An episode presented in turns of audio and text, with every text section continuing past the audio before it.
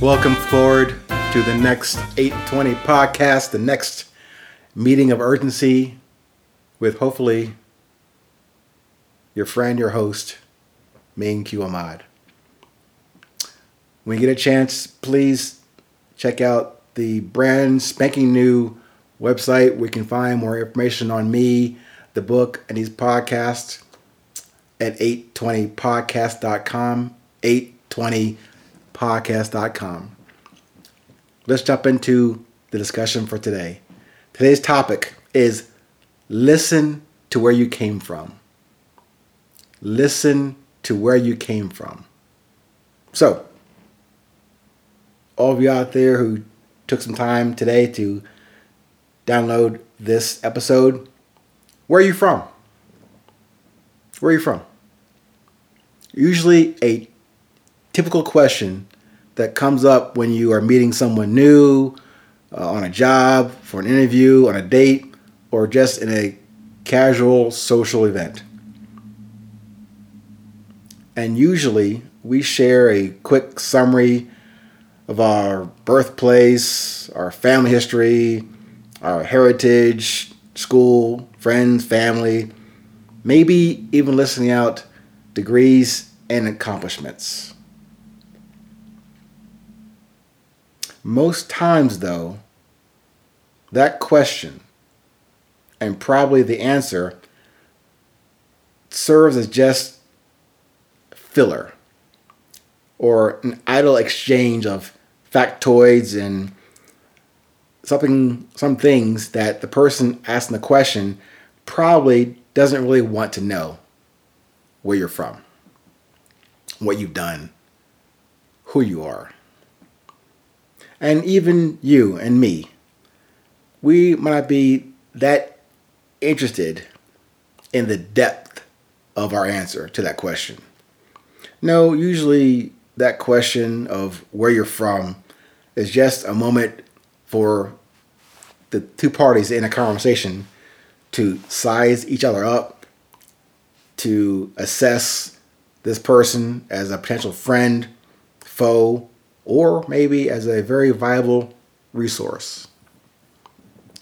So, this is just an observation that I would ask you to consider.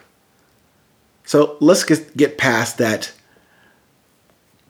you know, remote or brief investigation of your start, your essence, where you are, what you have, what you don't have.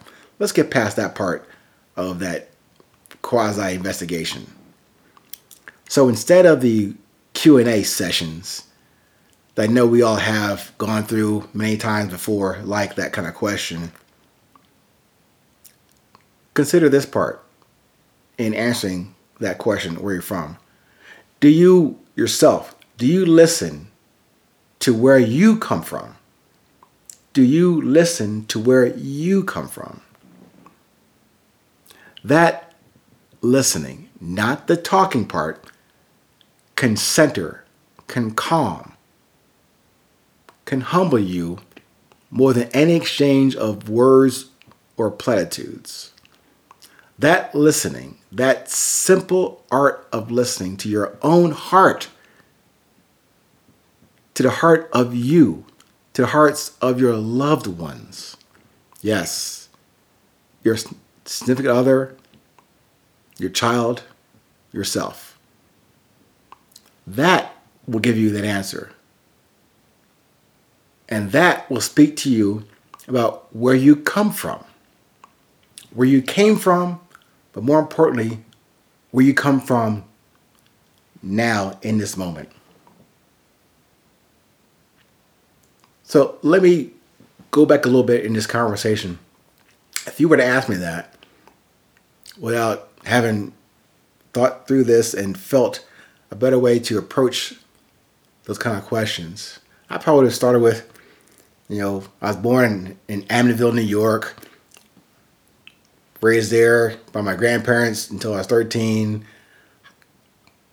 high school in Ohio, back to New York for the, uh, at the startup community college, upstate New York, then into the Army,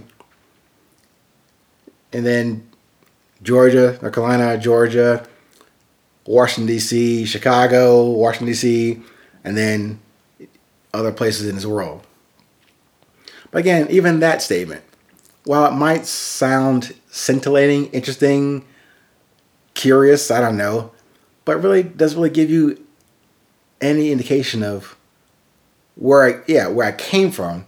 Does it give you an indication of where I come from now?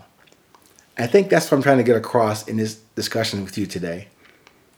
Again, the mention in the previous podcast, certainly our histories, our respective histories, our backgrounds, the past, certainly, if that didn't exist, we wouldn't be here today. No, no doubt about that. But keep in mind also, you know we can't go back there. Similarly, where we'd like to go, that future plane somewhere, it's a good idea. It's a good target to have. A good compass azimuth check to see if we're heading that way towards that mysterious future. But still, where do you come from right now? Where are you going right now? What do you do right now? All about come back to that key construct, context of the 820 podcast. It's all about these 500 seconds, this moment that we have together. That you have to decide not really to live or die, but you're going to embrace what you have, not what you don't have, not what you lost, not what you wish for, what you have right now. And this, what I'm suggesting to you, just as an, as an idea, as a suggestion, should be where you come from, not from where you want to be, where you were. Where do you come from right now? I know, as I said before, I don't I cannot give you answers. I can only share with you new questions. I call them observations that I'm asking you to ask yourself. And also, before I've said, those questions that you may form for yourself to ask yourself, not the ones I give you. Yes, you can use them, adjust them, change them, but really, I'm not giving you, I'm giving you a model that you can use. But once you take that model and break it apart and use the parts that make sense to you in your life. So while I cannot give you the answers, I can give you more questions or model questions for you to then develop for yourself and then get those answers that you will get. But again, as a reminder, those questions you form really contain the answers to the questions you have formed. Just think about that. All about the listening.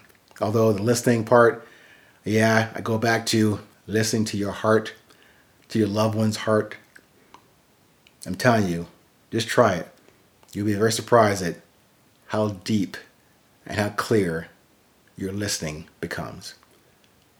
Thank you again. Stay current, stay present, and remember always, it's always 820.